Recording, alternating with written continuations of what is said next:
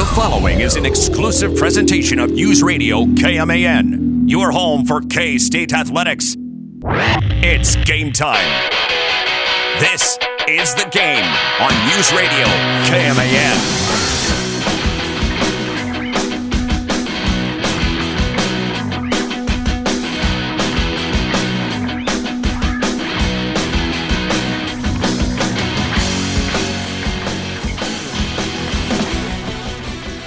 We are now 37 days away from K State football, kicking off September 3rd against South Dakota. Highly Schneikes. Bill Snyder Family Stadium, yes, just five weeks and two days away. We're on until 5.30 today. Welcome to the game. Mitch Fortner, Troy Coverdale, and Travion Berkland. No DG. He's actually on his way to a wedding in Chicago. Funny how that happens. So he's not with us for the rest of the week. We haven't had a full house all week. You've been busy the last couple of days trying to help out with the news department. Yep. Brandon enjoying his vacation up until yesterday. And now When- you're when- back in sports. Yeah, when that stupid C word caught up to him, by Yeah. the way. Uh, yeah, that's a heck of a way well, to end way your to share his medical history without his. Well, now come on. Maybe he didn't want that out there. Uh, yeah, you know, it's kind of hard to hide that one in in general, but uh, yeah. Uh, so yes, it has been a week. We're going to get your thoughts in the second hour, and again, we're off at five thirty because the Royals will have. Uh, well, they'll be starting their four game series in the Bronx. The Yankees and new outfielder Andrew Benintendi. Yeah, I was going to say they just went through a trade with each other. Now about to play each other. Uh, I mean, do you do you go ahead and let him ride on your plane?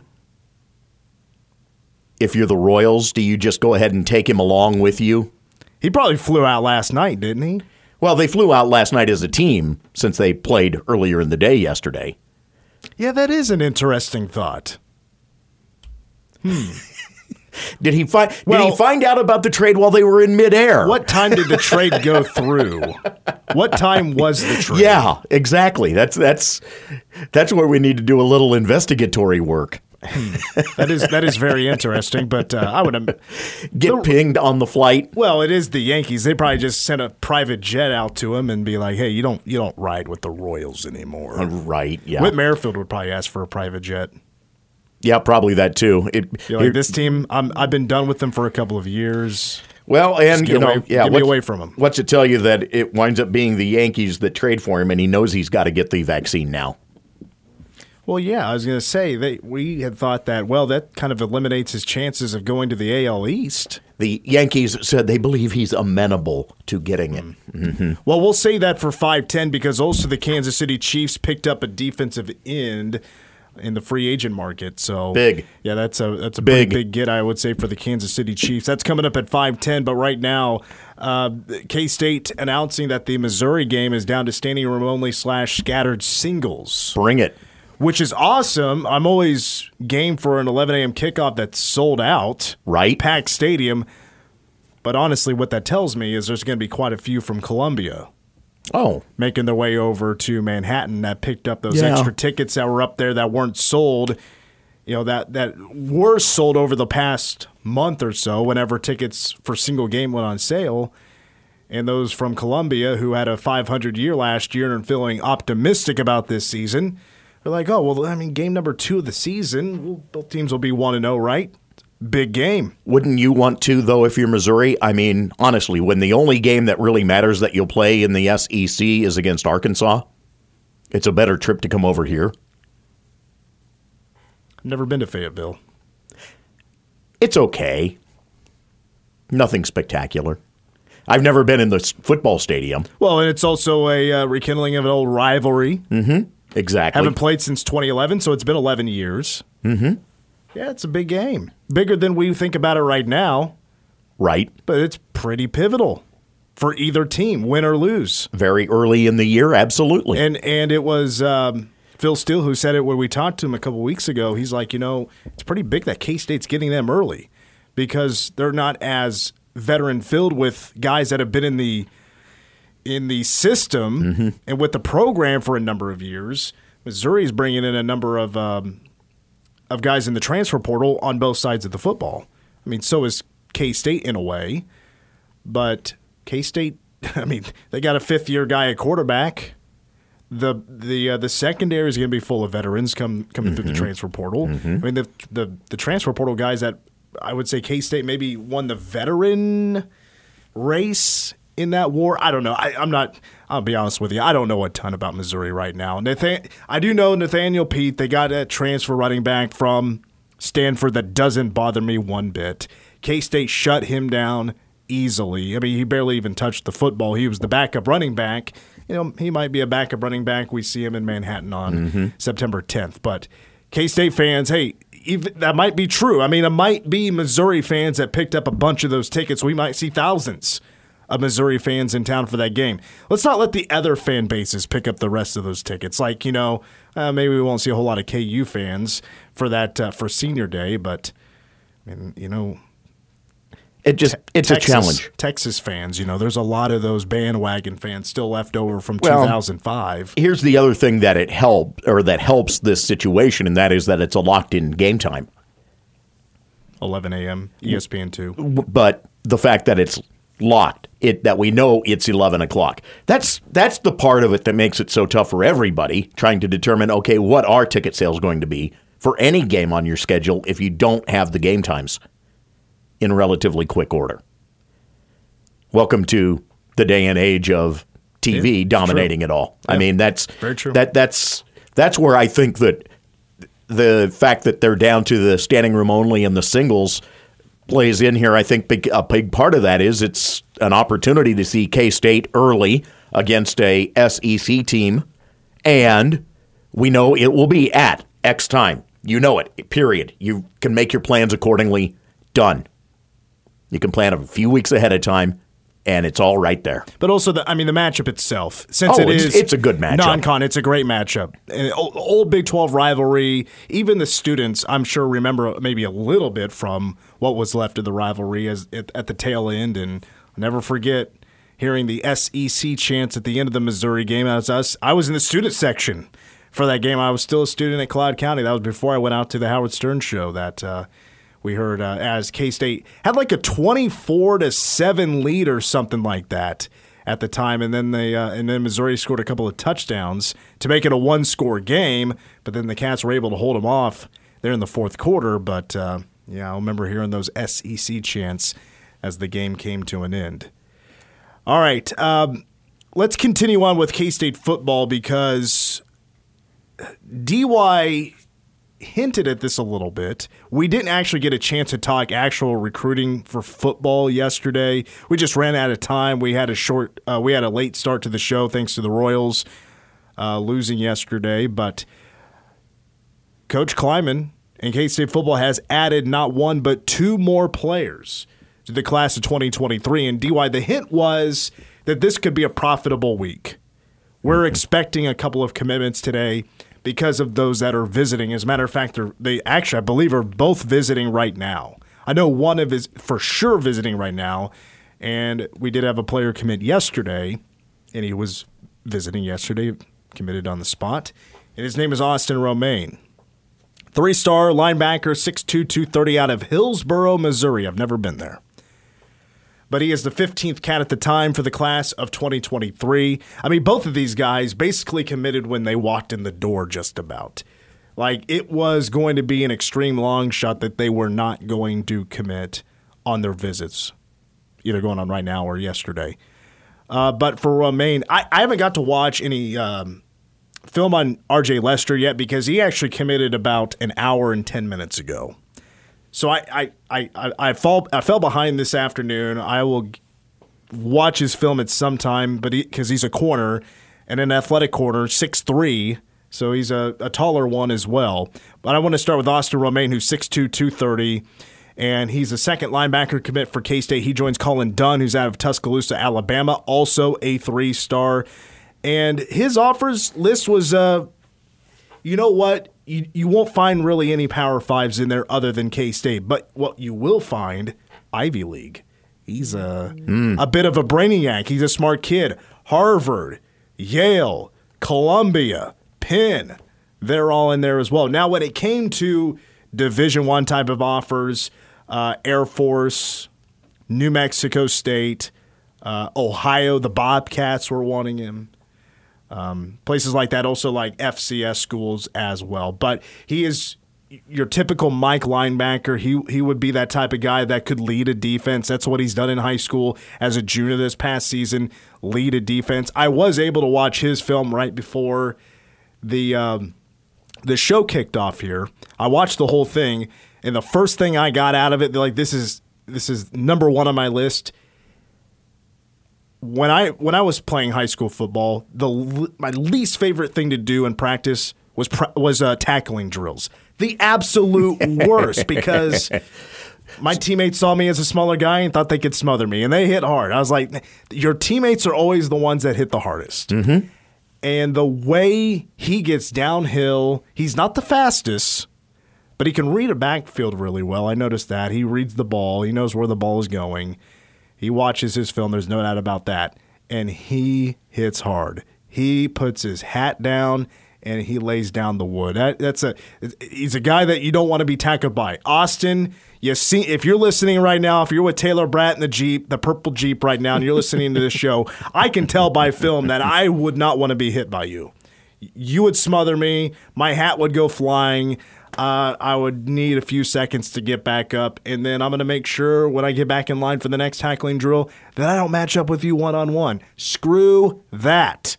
Also, his numbers from last year are really nice 85 total tackles, 19 TFL, 8 sacks, and he also picked off a pass. Now, with uh, RJ Les- Lester, where I saw him, he's only rated in one source that's from On Three, but he is a three star, and he's been listed as the number three player out of Arkansas, 6'3, 175. Fort Smith, Arkansas is where he is from, and he is a cornerback. Very small list of schools he was offered, uh, but like Austin Romaine, I believe they're kind of in the same spot. They both were uh, discovered, I guess, by the coaching staff from these camps and Lester, that was from back in May.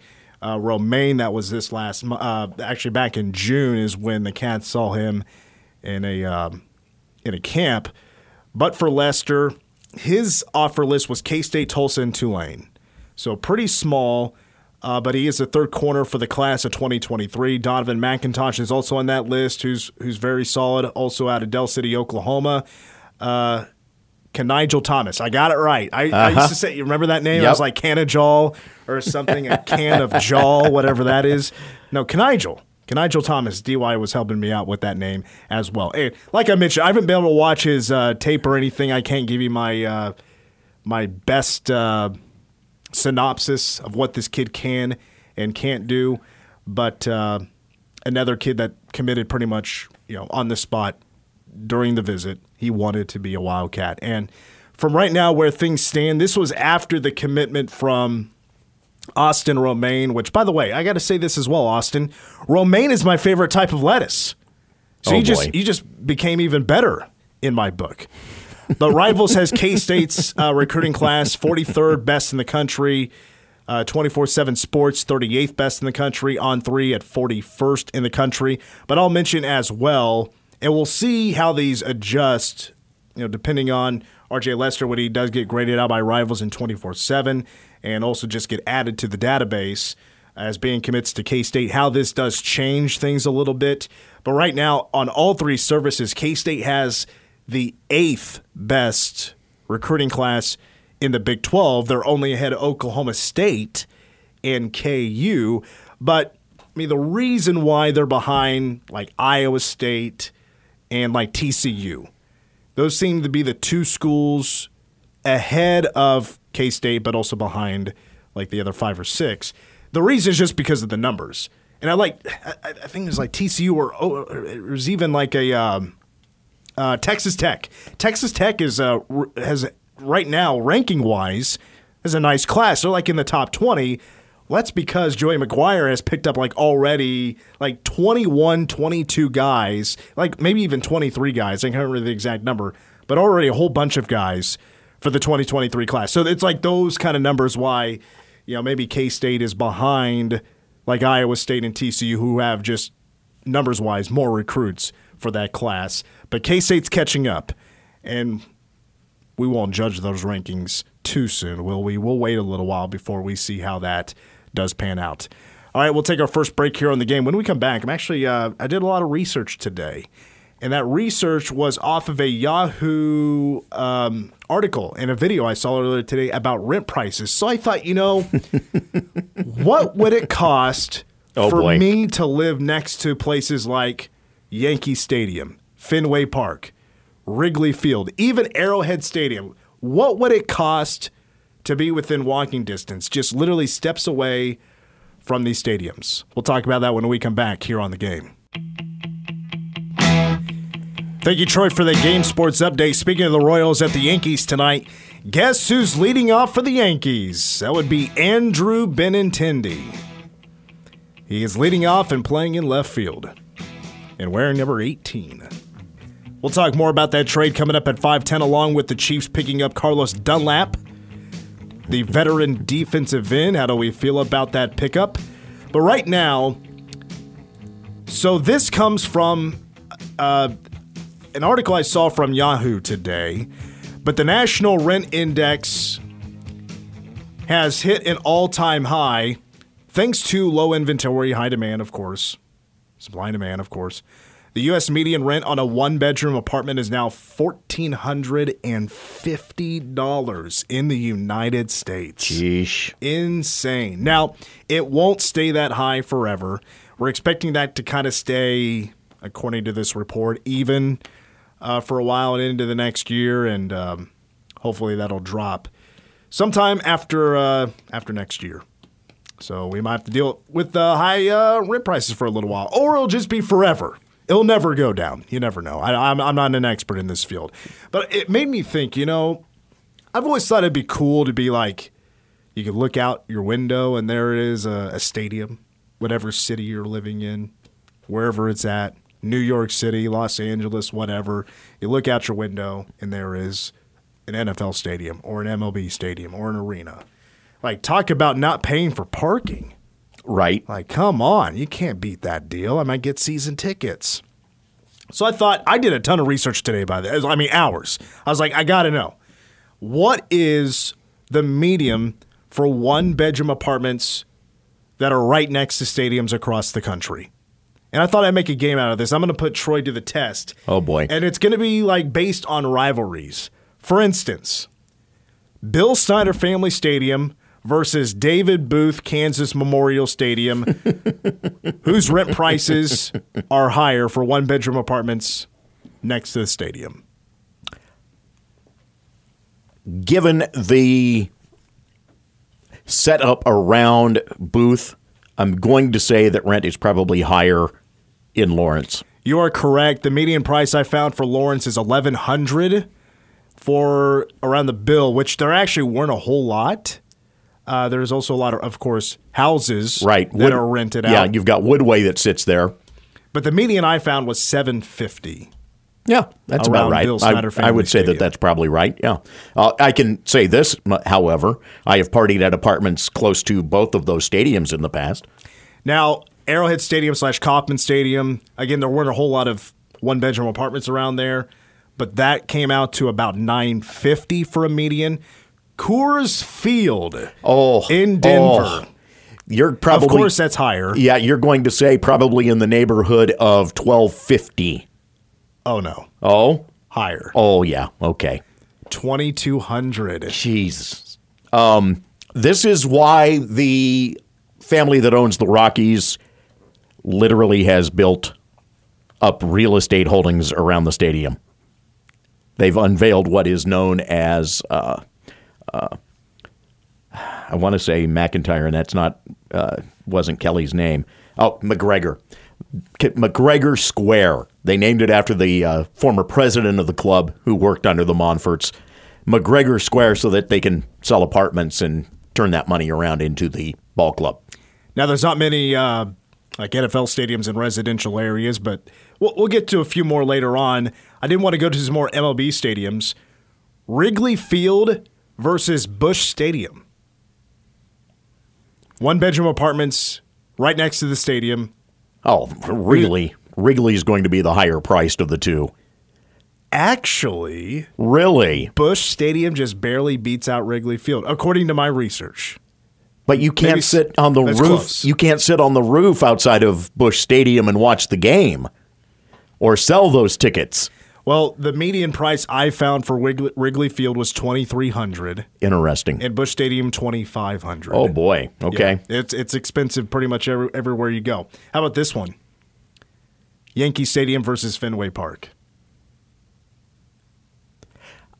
Just because it's New York, I'm going to go with it being Yankee Stadium. See, everybody who isn't familiar with New York City will fall for that, especially since Oh boy. the median price for apartments in this country, the highest is, well, it is accused of being New York City. sure.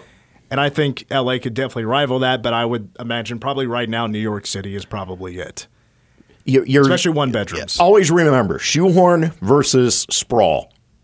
New York City is shoehorn, LA is sprawl. There's room for apartments to be built in LA.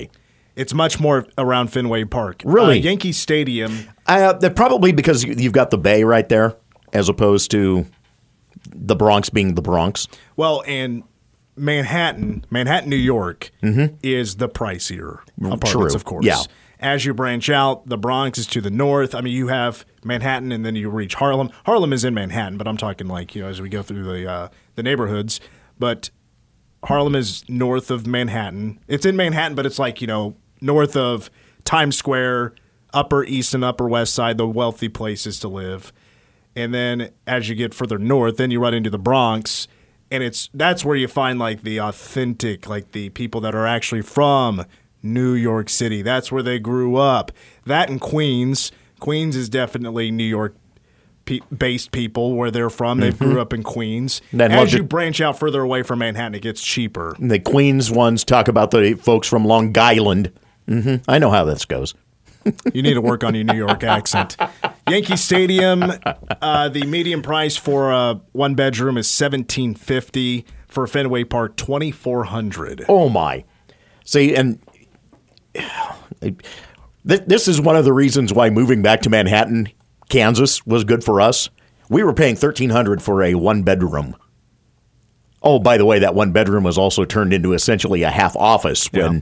things went crazy. How about this? Let's go to a, a couple of college rivalries. College housing, usually cheaper, of course.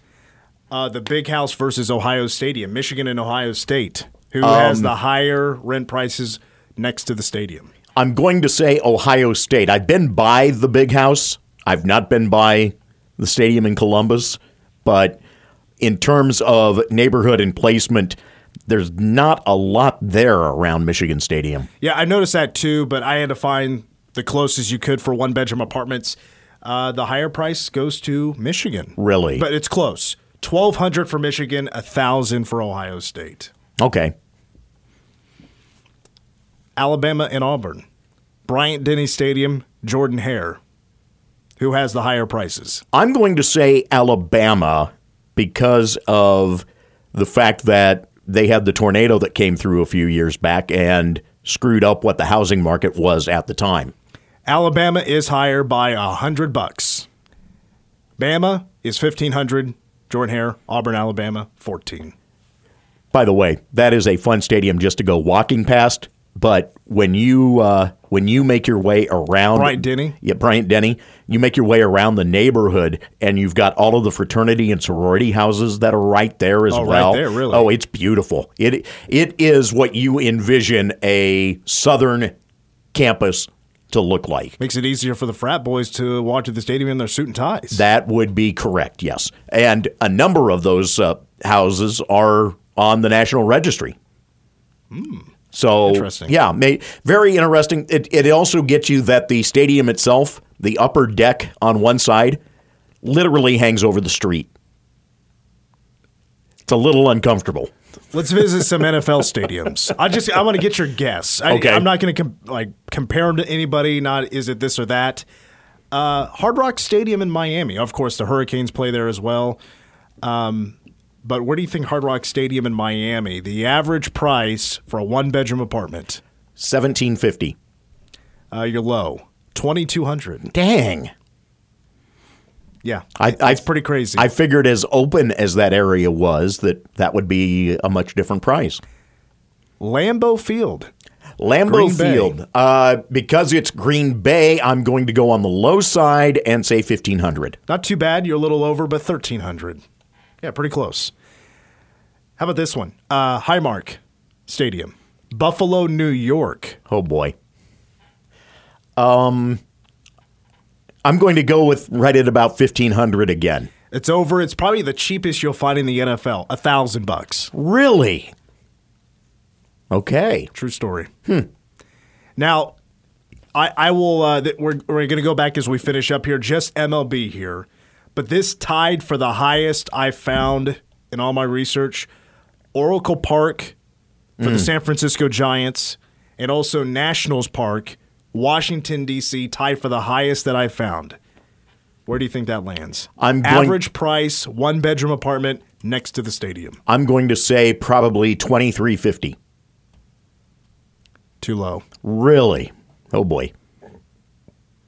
Three thousand six hundred dollars. Ladies and gentlemen, this is why your legislators uh, in D.C. some sleep in their offices, I was just say, and that's and that's before you even talk about what their staff Well, has Nash- to try to deal with. Nationals Park isn't too far No. from all No. the government stuff. No, not very far at all from the capital. And San Francisco is San Francisco. All right, because we're off at um, five thirty today, that means we move up number one song of the day to the first hour. That's up next after these words. You can dance every dance with the guy who gives you the eye, let him hold you tight. You can smile every smile for the man who held your hand neath the pale moonlight. But don't forget who's taking you home and in whose arms you're gonna be. So darling, say the last dance for me. Mm. Oh, I know. Oh, I know. That the music's fine like sparkling wine. Go and have your fun. This is a great song Laugh and sing. But while we're all from 1960. Save the Last Dance for Me by. Don't forget who's Do you know Troy? Oh boy, and I should. Travion's already seen it. No, I'll have I'll pass today. Travion, did you know before seeing number one song? For me. Yeah, it's Benny King and the Drifters. I should know it. One of those that just blanked for the moment. two weeks at number one, a doo-wop and R&B soul group, vocal group out of New York City. A lot of New York today. First Benintendi and then Rent Prices and now the Drifters. But the Drifters have had a ton of lineups over the years. According to Rolling Stone, the Drifters are the least stable of the great vocal groups because they were low paid. The musicians were in and out. It was in 1958, though. George Treadwell, who owned the name rights to the Drifters, he passed it on to the Five Crowns and their lead singer, Ben E. King, because he was dissatisfied with the original group's performance. So the new Drifters incorporated more orchestra, more Latin rhythms, more powerful voices, and also Ben E. King was singing with them as well, and he's singing here as well. Uh, over 65 years, several eras of the Drifters. They've had more than 60 different vocalists in the main group and also splinter groups calling themselves the Drifters. In 1988, they were inducted into the Rock and Roll Hall of Fame. In 2004, Rolling Stone ranked the Drifters the 81st best artist or group of all time. Didn't know they were that good. And with 14 studio albums, they had 16 top 40 hits, and this was their only number one. Good for them, because they seem kind of political. Every smile for the man who held Okay. The, well, I mean, like, you know, managers not paying them. Yeah, right. Guys in and out. Arms you're gonna be. Couldn't hold on for a lineup for more than a couple of years. Yep. If that. welcome to the uh, welcome to being an artist in the 50s and 60s. Oh, I know I know. that the music's Yes, I know. So, I what is cannot- it? Boom. Go I ahead. cannot believe Stand By Me was at number one at some point. Well, Well- speaking of, But that was as an individual. Oh, okay. Well, this song tells the story of a couple at a dance. It tells his wife that she is free to dance and socialize with other men throughout the evening, but she should not forget that she is going home with him. The inspiration for this song came from a very uh, personal experience. The songwriting team of Doc Pomus, I'm taking a guess on the last name, and Mort Shuman. They were from Atlantic Records and they wrote this song. Well, Pomus, this experience came from his wedding. He had polio, and polio mm-hmm. ends up giving you mm-hmm. paralysis. And I guess there was no polio vaccine back then. I don't know. But anyway, he was in a wheelchair. He couldn't dance. But his brother, Raoul, would, was dancing with his wife. And that just inspired the thought, you know, yes, she's having fun with his brother, maybe some other people, but at the end of the night, she's coming home with him. Now, Atlantic Records, they made what they call a bonehead move. And they relegated this song to the B side of the single. They were trying to promote a song called Nobody But Me. But who took notice that this was going to be a hit? None other than Dick Clark. Dick Clark was like, you know, I've heard both of these songs. Really, the B side, it's way better. So he flipped it and he put Save the Last Dance on American Bandstand. And from there on, it was a big old hit. Wonder how it went on Rate-a-Record back in the days of Bandstand. You don't remember that. Oh, no. Yeah. It's got a good beat. You can dance to it. I rated it a 97. Well, in the you know the, the way I, I I read this and the way I phrased it, it seems like Dick Clark was just playing the song. But Yeah. American Oh, yeah. Bandstand, like the Drifters would have been there to sing it, right? Uh, quite possibly. No. Uh, in the in the early days of Bandstand being an afternoon show, because that's what it was when it launched, was an afternoon show in Philadelphia, and then got moved over to ABC as such. Um, it was actually spinning records with an occasional band in, or just one band in for that day's show. So there was a lot more to it than just the band performances. Well, the Drifters lead singer of this song, like we had mentioned, Travion first mentioned, is Ben E. King, who a few months later started doing some solo stuff. And it wasn't long after this song made it big, he released songs like Spanish Harlem and Stand By Me. I love it. I, I should I explain Rate-a-Record to you, given it tells your age. But real quick, before you get there, Yes. Spanish Harlem, shout out to Marquise Noel. Tremendous tune, by the way. Rate-a-Record was a gimmick when American Bandstand went to a weekly, and he would have three people essentially rate a song after it played. Okay. and so it turned into the running gag of i it's got a good beat you can dance to it i give it a and so that's kind of been a running joke for some of us older types over the years hmm. Okay. Are you it's your, it's, your, it's your lesson for the day Okay. on american bandstand I guess I learned something. I just thought it was Here's another your- show. It was like the Ed Sullivan show. Like, oh no uh-uh no think soul train just that's why soul train became what it did oh, okay. was because American Bandstand was so overwhelmingly white, especially in terms of its music selection.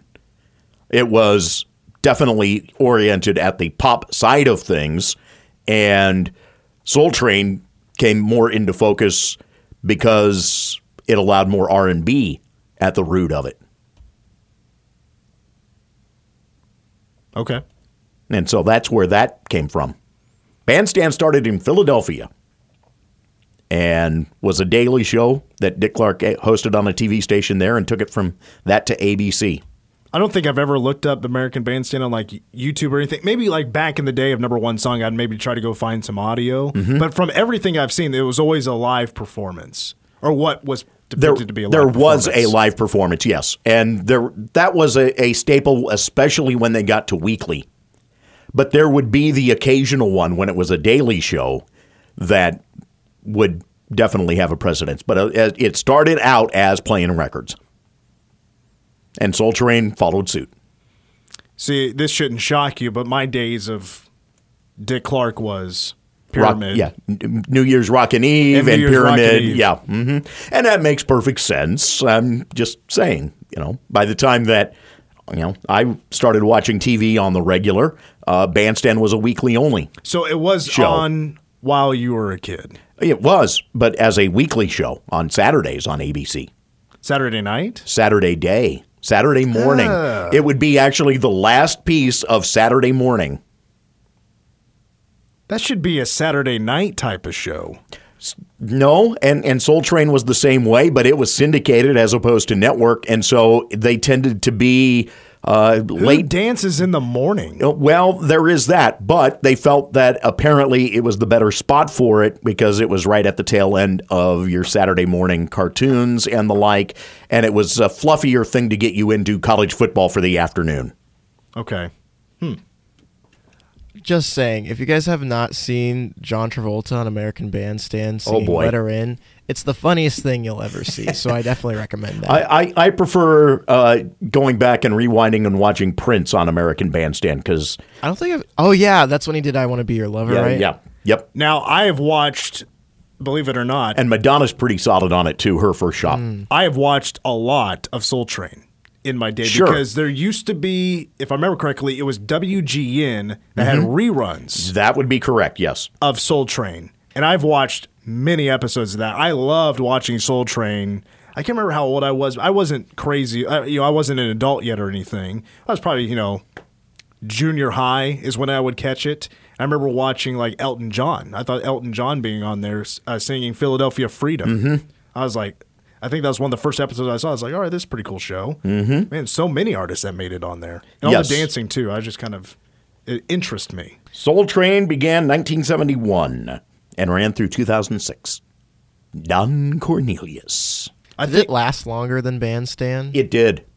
It did. Mhm. Well- and that was because it was syndicated as opposed to being a network show, which was Bandstand being an ABC product. Well, when did Soul Train wrap up? It felt like it was on longer than we thought. 2006. That's what I thought. I thought it made it into the 2000s. Yeah. Um, Cornelius, of course, 71 through 93 as the head, uh, the host of it. And then they had three different hosts that took it through through 2006 before it finally was done for 1,117 shows. By the way, uh, when Elton was on Soul Train singing Philadelphia Freedom, I thought that was one of his best, like when you can find it on Mm-hmm. YouTube or whatever, one of his best live performances ever because he was singing, like it was legit. And you can tell by the audio quality, but it was so, it was kind of, if I remember correctly, gritty, raw. It was great. Mm-hmm. Fantastic. All right, that's going to wrap it up for hour one. Hour two, we are off again at 5.30, but when we come back, we're going to get Troy's thoughts. He's our Royals baseball guy. The trade for the Royals, Andrew Benintendi to the Yankees for three pitching prospects, plus the Chiefs picking up Carlos Dunlap. We'll wrap it, of course, with Ask Us Anything. We take our final break of the hour, plus your local news is coming up. Don't go anywhere. Hour two next.